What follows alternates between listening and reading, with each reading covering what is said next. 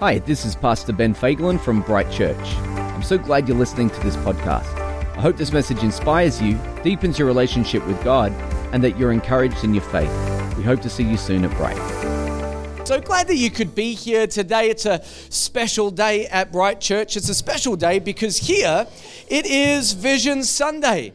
And uh, Vision Sunday is exciting, uh, but it's all, it's especially exciting today because I feel like God has given us not just a, a vision for next year, but really a, a, a vision for our church moving forward. And it really will have a significant impact on, on, on who we are and the, the, the course that we chart. And, uh, and so I'm excited about that. I think we've had a phenomenal year. Out of last three, this last twelve months have been my favorite. This has been my favorite year out of the last three. I, I think that we've had a great year. We actually themed the year Overflow. If you if you knew, if you didn't realize that, we themed this year Overflow, and it's really birthed out of that principle that we see in the Bible, which is the principle of sowing and reaping. And I believe that that's a principle that you can apply today, but you often see the reward of that tomorrow.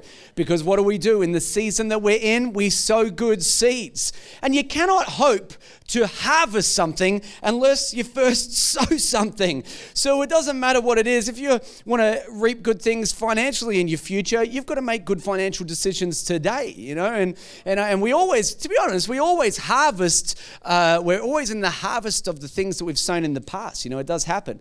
And so our, our whole plan was, hey, we're gonna we're gonna sow good seeds in the season that we're in, and then in the future we're gonna reap a great harvest. And this year, man, we have reaped a great harvest. We wanted to see people grow and, and their relationship with God. We wanted to see people develop, and we've absolutely seen that. One of the unintended consequences of theming the year Overflow was that we had a lot. Look, honestly, guys, and I do apologize to the east coast of you know Australia, because we have had so many floods. I didn't know it was going to be taken so literally, to be honest, right? We've been praying for overflow and we got floods. So I thought, yeah, if we're smart, we can make this work for us. So next year, we're theming it uh, uh, drama-free in twenty-three. And I just thought, come on, like, you know, isn't that good? Like, you know, I'd be, I just, I don't know about you. I'm, I'd just be happy to settle for a drama-free year. Like if we could just have that, you know, like I'm just, I'd be, I'd be excited for, to have summer and a drama-free year in, in twenty-three.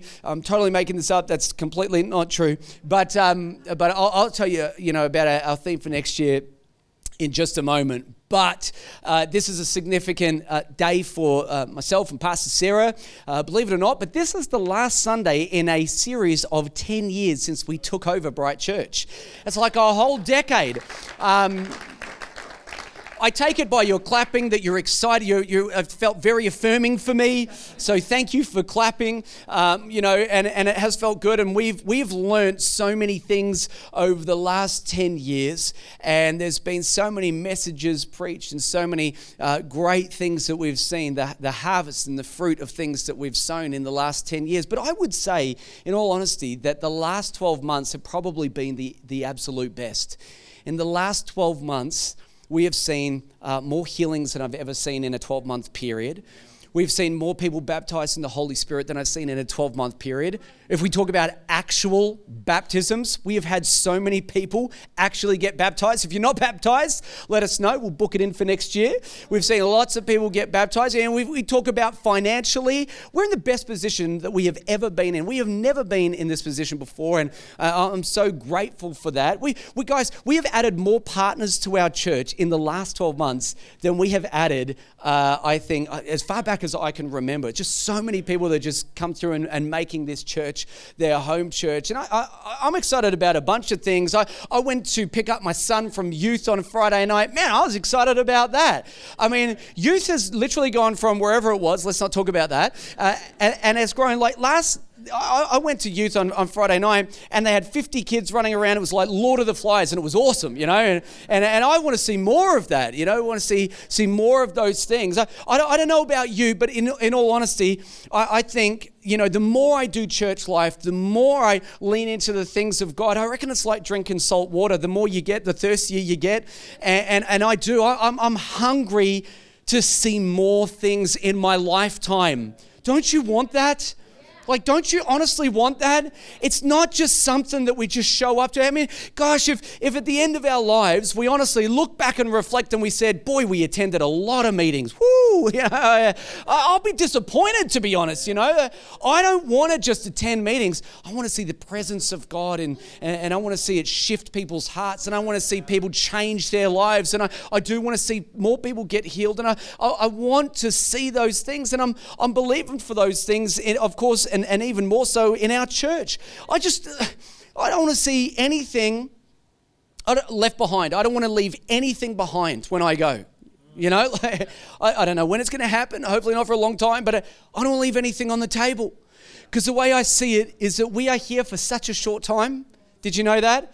Yeah, you were not very excited about that. I, I understand, sure. Um, you know, so yeah, we're going to die. Anyway, but but... But that's the practical reality. We are here for a short time. We've got eternity to think about what we did with our lives here on planet Earth. And I believe that you are called by God to make a difference. You know, you, you have been created for such a time as this. It's no accident that you exist. It's no accident because there is a plan for your life. There's purpose on your life. And I would say that towards, you know, the end of our lives, whenever it is, or even throughout our lives, we're actually meant to pass that on. Do you know what we call that? Legacy. We're passing something on, and I don't want to be a church that just passes on, you know, the spiritual things. I want to be a church that passes on even more things than that to the to the coming generation. There, there's actually a story in the in, in the scriptures in the Old Testament about a prophet, a prophet called Elisha, and Elisha uh, was discipled by a man named Elijah, prophet of God, and so the prophet uh, Elijah, it's said, I learned this recently, that he did fourteen miracles that were like big. Big, significant miracles in his life, and I'm sure he did many, many other things. And then the, the prophet Elisha actually prayed for, he, he said, I want a double portion. So whatever Elijah got, I, I want a double portion. And if you read through the scriptures and, and do the count, it's it's said that Elisha did twenty-seven significant miracles. Now, some, some biblical scholar is probably going to come and say, that's not what it really means to have a double portion. You can't just add it up, right? But I reckon that there are, numbers are important in the Bible. And, and, and I think that there is something significant that, that Elijah had fourteen. Elisha had twenty-seven, not quite double. It's almost like he, it's almost like he left something behind, yeah? Yeah? yeah?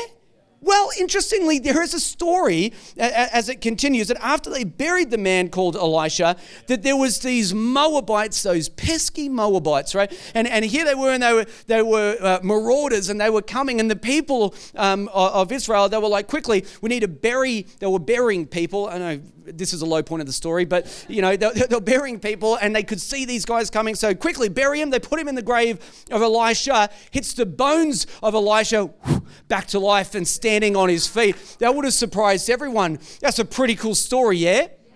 Yeah? Yeah, yeah, but it's actually kind of a sad story too, isn't it? If you think about it. If you really think about it. Because he actually left something behind.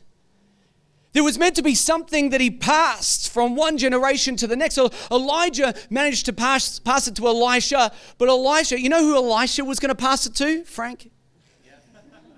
You've never read about Frank, you know why? Never passed it on. Elijah, Elisha, and Frank, right? So I've never heard of this Frank, and you never will.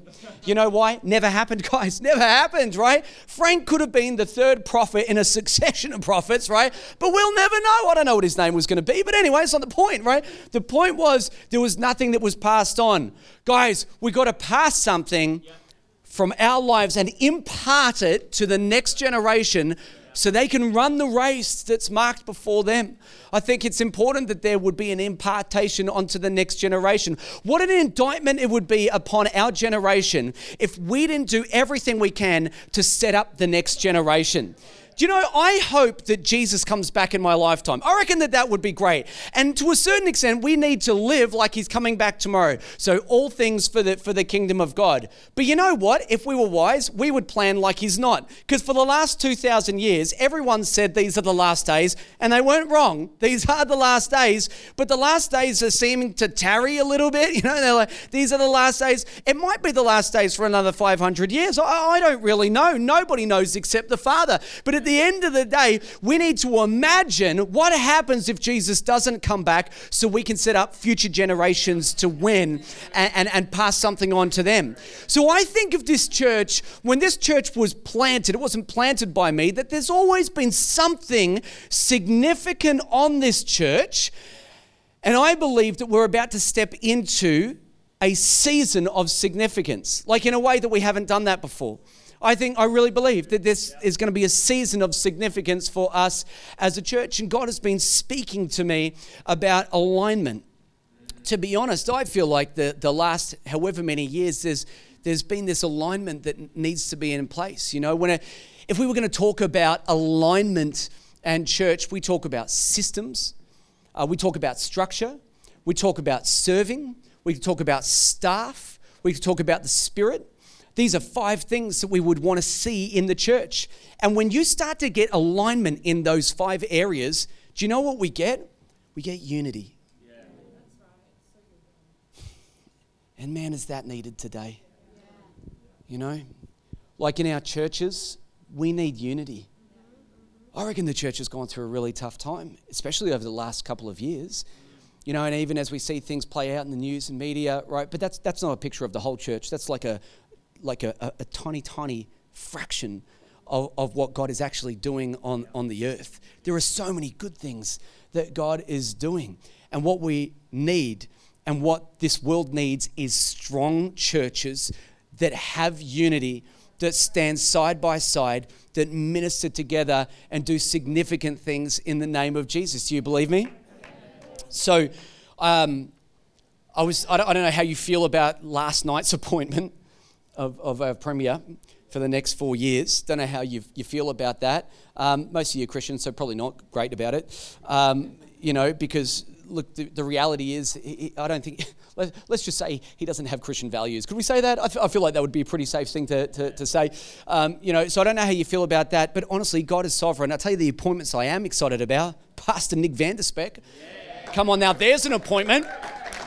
And if you ask me, it should have made the news, and why didn't it? I agree, absolutely. You know, I, I, Nick has, has a shepherd's heart, and, and I think Pastor Ruth has been absolutely amazing at doing multiple jobs at the same time. That's what ministry is like, spinning multiple plates, you know, but but she's done an outstanding job, and I reckon Pastor Nick's going to be absolutely amazing. You know, the, you know the other guy I'm really excited about? Who is it? Yeah, Pastor Aaron. Yeah. I, I'm... I'm going to say that I there is such a significant call on, on Pastor Aaron's life. And I'm, I'm telling you right now, I I was at youth on Friday night. I saw it. It was awesome. I can see more. I can see. I, I really can. Honestly, I can see more. I, I, I really believe Pastor Aaron's going to lead youth in, in their hundreds. And, and I'm telling you right now, uh, this is the season that's upon us as a church. It's going to be significant, you know, what it is. And so I, I'm I'm real excited about those things. I think like next year as a church, we're, next year as a church, we're going to raise our first million dollars. Our fair, yeah, that's exciting. Um, we actually are going to do that, and I'm and I'm super excited about that. And then we're going to, you know, in the in the years to come, we're going to buy our first building. You know, isn't that exciting? So so I think that those things are super important, and you'll notice that I'm saying first, the first of, uh, of you know, in, in God's will, many things that we're going to do, and um, I, I'm really believing for it. I, I, I think that what we're going to do in the season ahead is really establish that legacy for future generations. And I'm going to say something to you now that, honestly, I told people that I would never say this publicly. I, I said, I'll, I'll never say this with a microphone in my hand, but I'm going to do it right now. And here it is. I actually think that COVID was the best thing that ever happened to us. I said, yeah, I know. All right. And I said, because I'm going to say that and someone's going to say, I, I can't believe you said that. You know, I, I, I don't know how, how it was for you personally. So, you know, um, you know, we, we hated it. Come on. It wasn't great. I'm not, guys, I'm not praying for it. I'm not asking for it. I'm not saying let's go back there. It's like we're clear. We're moving on. That's great. But I actually think it was one of the greatest things that happened, not only to Bright Church, but to all churches. Because you know what it did? It gave us a lens that we didn't have before. And evidently, it's a lens that you can get once a century. That's what the pandemics, apparently, they come up about once a century. And, and, and that was ours. And it gave us a lens through which to look, not just at our culture in general, but to look at church, to look at our church. And other churches was doing the same thing. It was quite introspective. And they were looking at, you know, what we do as churches. And one of the interesting things that we saw is that people had become so accustomed to Christian community that they might not even have been growing in their faith, and they just thought that via osmosis that they were going deeper with God. But in the, in that season, what it revealed is without community, God wasn't as present in their life. And I think Christian community is very important. We, we got to gather together. Come on, the scriptures talk about that. But if your faith disappeared because we couldn't come together, maybe it wasn't always built on the foundation that it was supposed to be built on. And as the church, and I'm sure I know many churches did this, they looked inward and they said, hey, how are we really discipling people? I'll say something else to you right now, and this this may not apply to you. I, I recognize that it might not apply to everyone, so I get that. I, I understand that.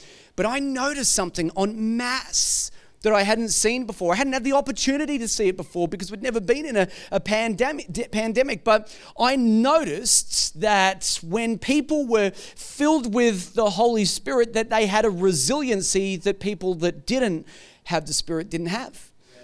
Yeah. I just, they were just more resilient.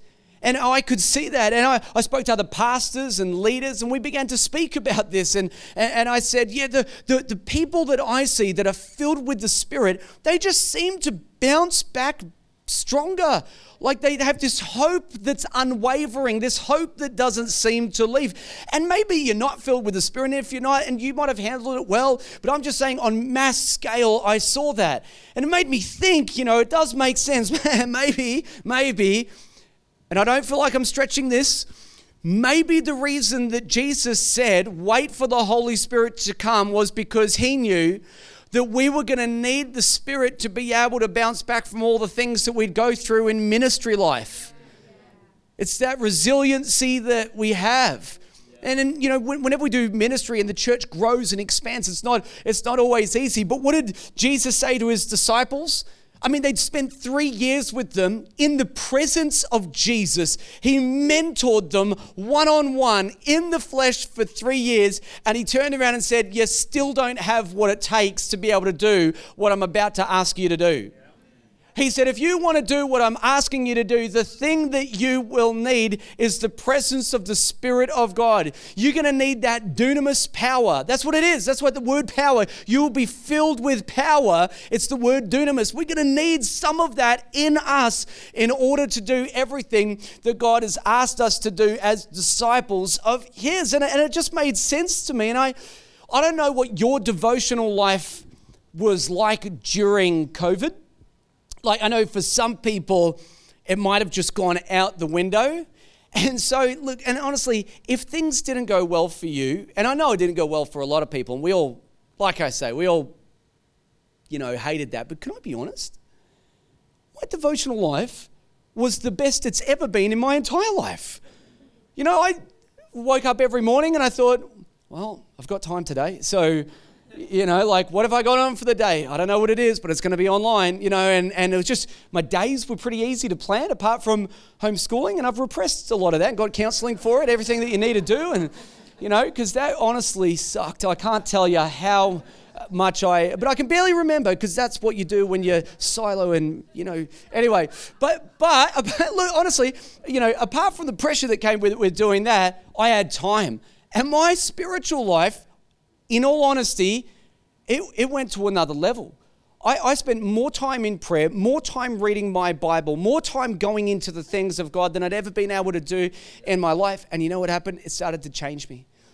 It started to stir me from, from the inside. And I started to look at, you know, just... you know, who we were as a church with the lens that we now had through the pandemic. And I, God started to stir my heart for something more significant than what we'd spoken about in the past. And the reality is, I think a lot of the things that he spoke about, they were, they were probably in there um, all, all along, but it really began to be drawn out. And I, I looked at the vision that we had as a church, and there's nothing wrong with it. I mean, a lot of churches have got vision, and there's nothing necessarily wrong with it. You know, what do we want to be? A, a, a passionate and growing church that reached the lost and raised leaders to change the world. I thought, yeah, that's awesome. But it just wasn't exhaustive. It, it, it didn't incorporate everything that I really saw in, in my mind's eye. It didn't incorporate everything that I believe God had called us to do as a church. And I, I recognized that it was time to actually, you know, be totally transparent about what God was really saying. And it's time to shift with what God is shifting us towards and, and to move in the direction that I really believe He's calling us to move into. And the practical reality of it is that we've already been like moving in this direction for some period of time now. And I think all the stories and the testimonies, we celebrate those things, yeah? Like, you know, you're seeing, seeing more people baptized in the Spirit, more people getting baptized, more, more people being healed. Like, uh, we celebrate that, but I think that's a result of having spent the last twelve months leaning more towards that direction, yeah? And we have got to lead in that direction because you know what we call that? We call that partnership. Yeah. We've got to partner with God yeah. because everything that the disciples learned in their day, and one thing that we know in our day, is that we cannot do what God has asked us to do unless we do it with Him. Yeah. Amen? Amen? So let me read to you because God said this to all of His churches. He said, "Go therefore and make disciples of all nations, baptizing them in the name of the Father and of the Son and the Holy Spirit, teaching them to observe all that I've commanded you. And behold, I am with you always to the end of the age." What, what is that about? It's about partnership. So He's saying, I'm sending you to do some things and I will be with you. And not only that, when Jesus ascended to the Father, He sent the promise of His Spirit, right? And so He came to help us do what we need to do as well. When we read that scripture, we call that the Great Commission. It's called the Great Commission because it's something that all of us are supposed to do. So if you happen to be here this morning, you're a follower of Jesus, then what I just said to you, I'm telling you, there's a part for you to play in that. And so that's the commission. And our commission is God's mission. God's always had one mission, and it's this. And He's sending us to do that. So what are we really meant to do as a church? As the church, as God's church, we are supposed to be establishing the kingdom of God on earth. Yeah? Some of you are looking like, mm, convince me. No, it's just in there. Trust me. You know, that's what we are supposed to be doing. I mean, if you think about it, if you read the Lord's Prayer, what does the Lord's Prayer say? You know, our Father who art in heaven, hallowed be your name. Your kingdom come, your will be done on earth as it is in heaven. Now, what's interesting about that is that God seems to choose to work through us when He wants to establish His reign. Yes? Look back through the Old Testament. If you look through the Old Testament, what did it say that, that God would do a cleansing work by driving out other nations and correcting things and shifting things and changing things? And in the Old Testament, God was establishing His rule and reign through His nation, Israel. And they tried to do it by law and works, but when we do it in the New Testament, we do it by Spirit and grace. And so one of the things we need to do is first see the kingdom of God before we can ever establish the kingdom of God. Does that make sense? Yeah. So what am I talking about? Well, we've got to get vision for what God wants to do on planet Earth. And part of getting that vision is to say, well, if His kingdom is meant to come to earth and He chooses to work that through us, then maybe what we really need to do is understand the kingdom of God so we can establish it here. It just totally makes sense to me. People want to say, oh, do, does your church have a mission? It's probably the other way around. I think the mission has a church. Yeah. Do you get that? Yeah. So God has one mission and He's sending us to do it. Guys, there's no one else coming. You know, there's no one else. He's not, he, he's not like giving us a crack and then says, look, if you can't nail it, I will turn to the animal kingdom to establish my kingdom and, you know, let's give them a go. No, He's not going to do that. There's no other people group on planet Earth because Christians, as followers of Jesus, we get a unique insight into the things of God that no one else has.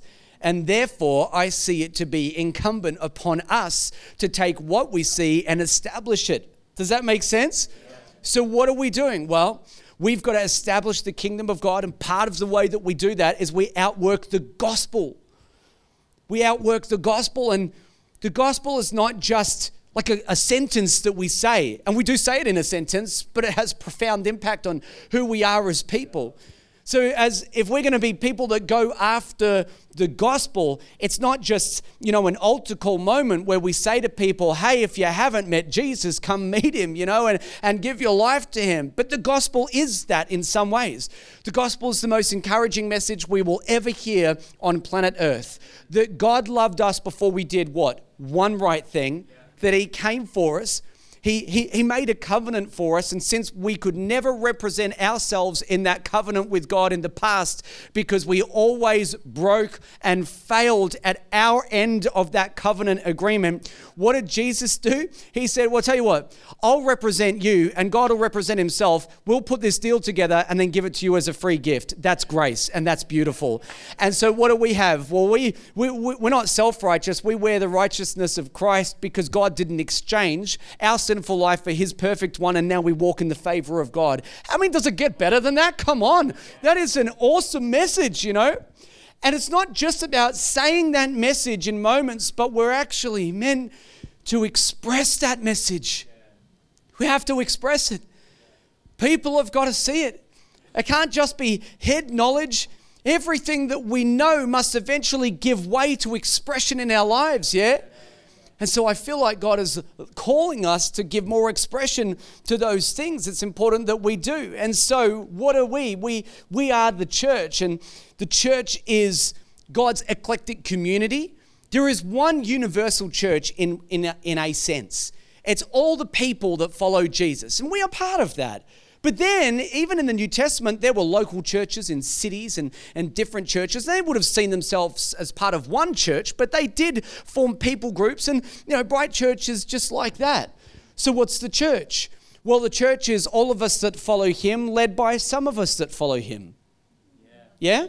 That's how the church is meant to work. And what's the structure that I talk about? Well, I mean, it's really easy to see. You could read it in um, you know, Ephesians chapter four, that the church really should be led by apostles, prophets, evangelists, shepherds, and teachers. And we start to get that, that structure. We start to get that alignment.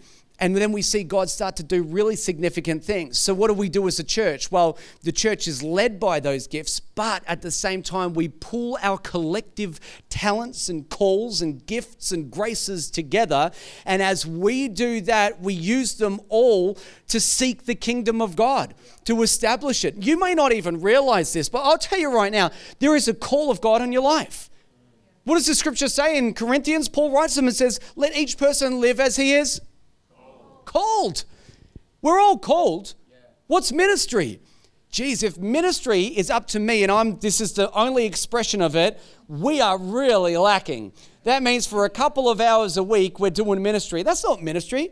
Ministry is God working through you wherever you are. What's your mission field? It's your business. What's your mission field? It's your workplace. What's your mission field? It's your sporting club. It's your family. It's Christmas lunch. It's, it's all of these things. Your mission field is wherever you are, because wherever you are, God wants to work through you. There's a call on your life.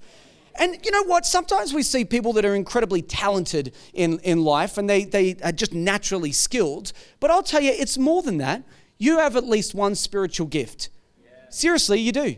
Whether you realize it or not, the scriptures say that each person has at least one spiritual gift. So there is something that God has given to you, and it's your job to steward that and use it. And we pull our collective talents and, and, and, our, and our gifts together, and we use everything that we've got to do what? Go after that one thing that's worth everything, which is to establish the kingdom of God on planet Earth. And I think that we want to, I don't know about you, but even as I say this, I don't know if you're excited. I'm excited.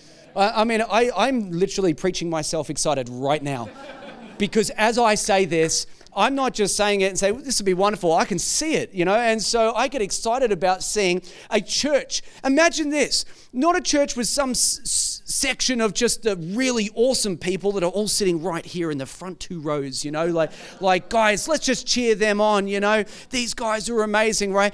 Imagine an entire church that's mobilized, an entire church that understands their identity in Christ, an entire church that knows my gift, my grace, my call, my identity, and they're at work every day saying, God, what's your plan and purpose for my life today?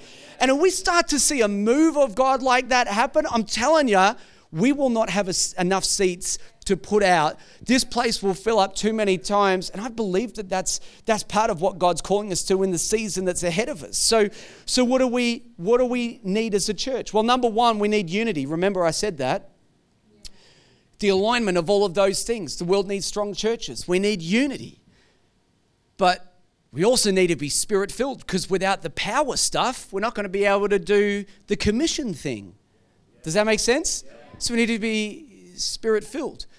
But we also need to be kingdom-focused, because it's not about just going off. We're, we're, God is establishing something significant. We we we got to be kingdom-focused. And I'll tell you the other thing we need. We need to be gospel-centric. You know, some people are going to wander off into crazy territory, right? It comes back to gospel. We got to be so grounded in the gospel and this message that I was sharing with you and, and talking about what it is.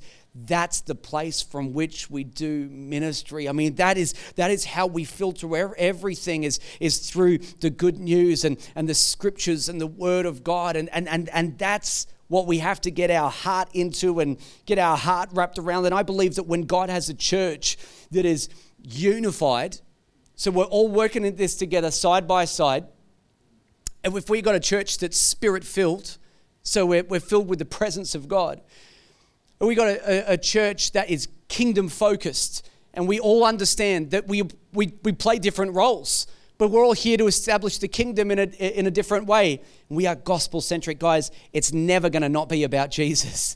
It's all about Jesus, and it's all about what he's done. We can't do any of the other stuff until we understand that thing. Uh, if, if God finds a church like that, whew, he's going to move through it. He's going to move through it. And so we can have all of this stuff, but at the end of the day, we still need vision. We need vision for a number of reasons, but here's what vision does, is it pulls everything together. Because we could just have those things that operate in isolation of each other. But what we actually want as a church, when we have vision, it actually pulls everything together and says, this is what it looks like when it works together. I reckon it's hard for some people to have vision in their life because they can't see past their current circumstances. But let me just tell you, because I heard someone explain vision to me once like this, and it was really, really helpful. They said, if for the next twenty years you ex- you succeeded at everything God put in your heart, what would it look like? I thought, oh, that's good. Imagine if there was nothing stopped you. There was no resistance, and every single year, everything that you saw, everything unfolded, that's God's vision for your life. And so we, what do we need? We need vision. What's vision? Well, I'll tell you what it is. It's the language of the Spirit of God, isn't it? It is. That's the language of the Spirit of God. That's how he speaks to us. And that's how God still speaks to us through through that. And it, and it creates that unity because it carves a path forwards. And we say, all right, we all know what we're here to do. Wouldn't it be great if we just, as church, come on, we all know what we're here to do, right? Let's run it down. So listen, listen to what the scriptures say in Acts two, verse seventeen. It says, in the last days it shall be, God declares, that I will pour out my spirit on all flesh, and your sons and daughters shall prophesy, and your young men shall see visions, and your old men shall dream dreams. One of the most encouraging things for me out of this is that I'm still getting vision. So I'm a young man. So, but if I start to only have dreams, it's time to hand the church over, I think. Yeah. But right now, I got vision, and, and, and I'm I'm excited about it. And I want to share what that is. I want to share what I believe God is really saying to us. And I'm going to, I'm going to read out eight things to you that I think are really important for us as a church. And then I'm going to pull it all together so that it makes sense, because it's just easier to remember one sentence at the end. But let's talk about what it is. Number one, I see a church of passionate, kingdom-focused, spirit-filled disciples of Jesus. Come on, imagine an entire church like that. Seriously, just imagine an entire church that is like that. An entire church. Not just one or two or a select group or the leaders, but an entire church that's passionate about God. You know, that, that, that really drives what we do in life, that we're, that we're spirit-filled and there's no there's no superstars. Everyone's on the team. That's why we call it the dream team. We're all working together to do the same thing. We're, we're filled with the Spirit of God. We're, we're, we're kingdom-focused. You know, we know what we're here to do. We know what our, our gift is, our grace is, and all of this. Why? Because it's all about Jesus. Yeah. Guys, you know, the scriptures say this. Your life is not your own. You've been bought at a price. Does that ever sit on you and just rest upon you? Like, just, just meditate on that when you go home today. Seriously, just meditate on that. That you've been bought at a price. Paul says, I'm not my own anymore. I belong to him. And it's what he wants for my life. Can you imagine, like, just hundreds and hundreds? Think about it, across the earth, like thousands of people that just went, that's, that's my life verse. Uh, my life's not my own. It's all about him. Let's establish everything that he wants us to establish. That gets me excited. Number two, a church where people encounter God, are saved, and know their identity in Christ. Guys, we've got to create encounters for people. I was at an, at an A C C, that's a movement we're a part of. I was at an A C C breakfast yesterday and I was speaking to these pastors and we were talking about encounter. I talked about how important it is to have encounters with God. If you don't have an encounter with God, you'll be spiritually dry right now. If you don't have any of them. Do you know that the scriptures say that we can be filled with this Spirit continually? And so there, there, there needs to be moments for fresh and filling. But I'll tell you something else. You find anyone that's doing something significant for God right now. Ask any of them and it'll come back to encounter. It always comes back to encounter. Why did you say yes? Well, because God spoke, somebody prophesied, there was a moment in worship, you know, God gave me a dream, I wrote it down, right? It's all encounter stuff. If we create a, an environment that doesn't have encounters with God, we're not going to find people accelerated into the things that God's got for them.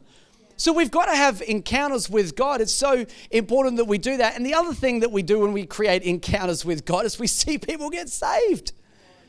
I mean, they've got to be present. They've got to be, you know, present in, in, even in just thinking about church services. They've, if they've already given their life to Jesus, you can't save them again. But if they're here and they don't know Jesus and they have an encounter with God, they do. They get saved. They're going to hear the gospel and understand what it really means. But at the end of the day, it's God that does the work, isn't it? What does the scriptures say? He can fix the world of sin, righteousness, and of judgment, of the Holy Spirit I'm talking about. And so it's not our job to do the convicting. It's God's job to do the convicting, but we present the hope of the gospel and speak to what it really means. And guys, I, you know, I would do that in every single message that you ever hear. We've got to talk about both halves, not just what you're saved to, but what you're saved from. Because it's important to have all of these things. And I think if we have those things in the message and we literally say what the scriptures say about all of that, we're going to see people give their lives to Jesus. And at the end of the day, I think that every single person needs to have their identity in Christ. You can't walk around and be insecure in your, in, in your gift, in your grace, always comparing what you're doing to what other people are doing. You can't do that. It just doesn't work. Oh, it's horrible if you have someone that's completely insecure. It's worse if they're a leader. You know, they're always insecure about who they are as a person. You you, you build your life on Jesus. Yeah. You've got to know who you are. It's so important. I just did four weeks on the subject, and I actually had eight weeks worth of content. I think I'll save the second half for next year because, to be honest, right, if you don't understand how to lock that thing in about that foundation being in Jesus, it's really hard to build on top of that. You need to be secure. Yeah. Be secure in who you are. Your affirmation comes from him. Who am I? I'm a child of God. He loves me. That's enough. And the rest is just, you know, him working through me and I can, you know, be whatever he wants me to be. You look at the Apostle Paul. What did he say? I, Paul, an apostle called by God. You know, he just, here is this guy that just knew who he was. And out of who he was, he was able to do amazing ministry. You, you, you got to know who you are. You got to be secure. You know who's secure? Dads, dads that wear socks with thongs, they're secure. They don't care. Guys, they don't care. Someone's going to go serious. They're like, I don't care. They don't care. They're secure in who they are. They don't need the affirmation of anyone. Do you know how you look? I don't care. They don't care. They don't, they're not worried about it. They're just secure in who they are. And it's, and, and it's not great to look at, but it's a beautiful thing to see, you know. And you understand what I'm saying? You, you just got to be secure in who you are. You got to know who you are in Jesus. People that cut their own hair, they're secure. They're, you know, they're, they're, somebody came up to me after the first service and said, I cut my hair. And I said, yeah, and you're secure. I can see it. So, you know, like yeah, if you know who you are, it doesn't have to, listen, you seriously, It's, it's worth touching on, on appearance, because God doesn't look on the outward appearance, but he looks inside of your heart. Amen? Amen. So who cares what you look like? And God is going to do something in you if you have the faith to believe that he's going to do something in you, if that makes sense to you. So we don't worry about that stuff. Just be secure in who you are and who God's called you to be. Here's the third one, a place where people are trained for ministry, developed in their spiritual gifts, and are pursuing their calling. I just say that that's discipleship. People just being discipled in who they are. Whatever your, whatever your spiritual gifts are, just being discipled in that. I, I don't know how many people I would know that probably have some sense of their calling, but they are not even expressing that. You know, how many seasons can you have out before you realize it's just your life? You know, it's just how you're living. You said that ten years ago. Come on. It's time to get back on with what God put in your heart. Stop shelving everything. No, it's not in there to shelve all the, all the things. I just thought I'd double check. It's not in Psalm twelve anyway, but, you know, I just, if you shelve everything till you're ninety, you'll be filled with regret, because you'll say, the life that I could have lived, I didn't live because I was insecure. I didn't have the faith to believe in it. Maybe you, maybe one of the reasons is you didn't get discipled. You, did, you didn't get mentored. And I, I think that Pastor Matt, he, he leads this area of our church. It's our teaching pillar as a church, right? So the discipleship, the, you know, we just had the interns graduate. I think that that's awesome to see. Love to see that. That's just one expression. We do this through small groups. Obviously, Sunday service is important, but you need to get into a relationship where there's one-on-one connection, whether that's your small group leader and you're connecting with them outside of that, or find someone that's got the gift that you you know you've got to, and say, how can I steward this better, or what can I do with this? Because if you don't learn how to use it, it's not going to go as far as it could. You know, the Bible says that iron sharpens iron. We're actually meant to help each other get better at this. And it's and I, th- I think Corey might have said this last week. You don't have to have everything down pat. Just be a step ahead of the next person, or don't make that mistake. I did that once. Don't do that. You know, you know, I wouldn't make that mistake again. That's good advice to somebody who might repeat what you do. So if you're a person that's made mistakes with your life, awesome. Why don't you impart some wisdom into the lives of people that are coming up, our young people, you know, all these teenagers that are being brought into the church right now that are saying, oh, I was thinking about doing this with my life, and somebody that's twenty-five is going to say, don't you dare. I tried that. It was a big, big, big mistake, right? Let's just avoid that whole season in your life. Do you know what I'm saying? You got something to impart to the next person. We need discipleship in the church. Here's the next one, number four. Um, a church who stay culturally relevant, are anchored in the Word of God, and able to teach and move in the Spirit. Guys, I, I want to always be culturally relevant, because if we ever become irrelevant, if we can't speak into our culture because we just, I'm not saying God's Word becomes outdated, but we can. Like in the way that we speak, in the way that we might maybe even express church and do things, you know. There, there are, trust me, there are plenty of churches all around the world right now that are closing, and on mass scale since COVID, because they became irrelevant. They didn't speak into the things that they were meant to speak into. I don't. I, I want. I want to be culturally relevant, but boy, does that thing have to be anchored in the Word of God. It has to be anchored in the Word of God. Because there are some people that overcorrect. In their desire to see people that don't know Jesus come to know Jesus, they change their doctrine and they change what the Word of God says. Why? Because in their heart of hearts, maybe rightly motivated, but in their heart of hearts, they actually really want to see people come to know who Jesus is. Yeah, well, if you don't introduce them to who he really is, you're not helping them anyway. So we better find what the Word of God says. And you guys would know this. I say this in every every message, you know. Who cares what I say? It really doesn't matter. I could have some wonderful revelation, but if it's completely unbiblical, it doesn't matter. You probably shouldn't listen to it, you know. You got to get back to the Word of God and what it says.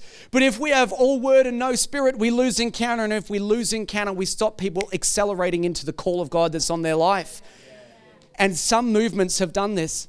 Some movements have been freaked out by the things of the Spirit. Some movements have said it's just safer to stay with this, so you'll never see an expression of the Spirit in their service because they they just anchor themselves to this. I, I don't know if you've ever heard this, but I, I heard this many, many years ago.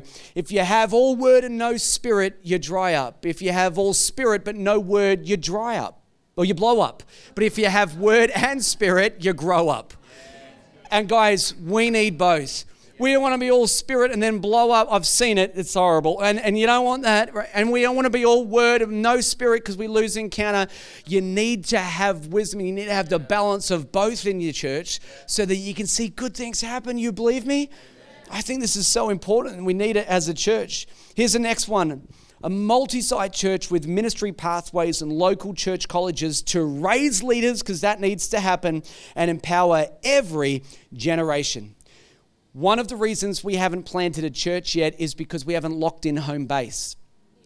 And I have seen this happen and spoken to many people that have planted churches, and it's real exciting as you launch out. But then if you launch out and you haven't actually locked in the things that you need to lock in, I've seen pastors spending entire weeks trying to solve their location problems because they don't know where to go when the culture is squeezing Um, you know, the church out of certain venues, and we've seen that happen in recent times. And one of the things that I've seen that has worked time and time again is when you're a strong and unified church and you've actually locked in home base and you launch from a place of strength, it actually accelerates really quickly. One of the things that we need to do is lock in home base. And I believe that this is what God has spoken to us about. He said, lock this thing in first. You need to buy a building. You're going to grow to a position of strength, and then you're going to start to plant churches, and they're going to happen. And I, and when we are even developing ministry pathways right now, we've already got it. We, I think in the last couple of weeks, we, we're developing like an online uh, partnered with uh, discipleship and mentoring ministry pathway. I think we filmed, where's Amy? What, forty-two sessions? We filmed forty-two sessions in the last couple of weeks. And all of that is like the best stuff we've learned in ten years, because what I want to see is that whatever we can do in our generation to build as much as we can so we leave a legacy. And I don't want people that are, that are coming into a relationship with Jesus right now to have to take the hard path, you know, and, and, and to go and learn all the same mistakes. What if we could just accelerate their growth by giving them our absolute best? You know, and it's about discipleship and mentoring, and it's it's all of that stuff. But we're creating ministry pathways that'll take somebody all the way from being brand new in church. It begins with the foundation of your identity, and it goes all the way through until you can plant a church. And we just, you know what, over the years, we're gonna we're gonna launch this next year. I'm excited about it, but but um I reckon this is going to be something that we just continually work at and improve on. And if you if you want to grow as a person, not in your relationship with God, but also, um, you know, just maybe you do want to plant a church. We're going to create spaces for people to do that. And I believe that God blesses the work of our hands. And as we start to do this, we're going to see amazing things happen. All right, here's the next one. Um, a missional church who are generous and have the resource to meet people's needs, transform their local city, and advance the kingdom of God. We're developing a community care arm that is going to be something that we've never done before. It'll actually exist in a in a way. So right now, community stuff sits under the banner of Bright Church. We're going to create something new and something different that allow us to have access to resource that we can't get as a church. And the cool part about that is, is that it won't even be funded by us. It'll be funded by other people. Um, you know, and we'll be able to get grants for this stuff and be able to do the work that we want to do in the in the community. And we're developing this. It's going to take some work, but next year we're working on this. And I believe I, it'd be great to be able to launch the next year, but it's going to take as long as it takes. And at the end of the day, we're, you know, in, by twenty twenty-four, I think we'll be ready to just see this church reach out into the community. So listen, if you've got a heart for the community, man, are you going to have a way to express your heart's desire? You know, I mean, are you excited about that? I hope you are. All right, here we are. A church that loves people so well, the community thrives and new people feel like home. I always love it when people say, gosh, I walked in and it just felt like home. Here's the last one. A church who are committed to each other and united in making a difference. Ah, it speaks to me of family. There are multiple expressions of church everywhere, but I like family. I, that's probably why we're meant to be brothers and sisters in Christ. And of course, there needs to be a structure. If you've got no structure, like, things don't happen. Trust me, the team didn't just show up today and say, what are we playing? What are you doing? And like, they planned it, guys. They, they, they, they thought it through. They prayed over it. They planned it. We got to have some system. We got to have some structure. But man, I love it when it's family. And I feel like God's called us to be a family. You know what I love about family? Is that they talk, they communicate, they work stuff out, they're united. You know, you love you, you love your family. You do anything for them. I love it when, when church is like the same thing, you know, and you and you do anything for each other. So if I just take all of these pieces and pull it all together, what are we? A united, spirit-filled, kingdom-focused church who reach generations for Jesus. And for me, I'm like, I'm excited by that. I want to see that happen. I want to I want to see us lead so many people to know who Jesus is. And it's not just like one people group. It's it's multiple, you know, multiple generations. Our, our church is actually becoming so diverse right now. You know, even across cultures, even across age groups, it's it's it's happening. And I just see us leading more and more people to to to know who Jesus is. So look, I think this is a biblical vision. Um, for a spirit-filled church that God's going to work through. And as we set out into that first year, next year, significant year, our theme is, and you already know it because you're probably sitting on it right now, is that it's, it's word and spirit, because I believe that what God is calling us to do is to make sure we've got both of those things. Guys, we got to know what the word of God says, and it's still at the same time, it must give way to kingdom expression at the same time. We need both of these things at the same time, because if we don't have both of those things, I just don't think we're going to see everything that God wants us to do. Knowing His Word, moving in the Spirit, seeing good God do amazing things in our church, that's what I, I want to see. And, and, and when we've got that, when we've got those things right, I feel like it honors God. And wherever God on, is honored, I feel like His presence remains. Do you get that? Like, if you honor God with your life, His presence will remain on you. There's a story in the Bible, and I'm going to finish with this. There's a story in the Bible, and it's about a bush.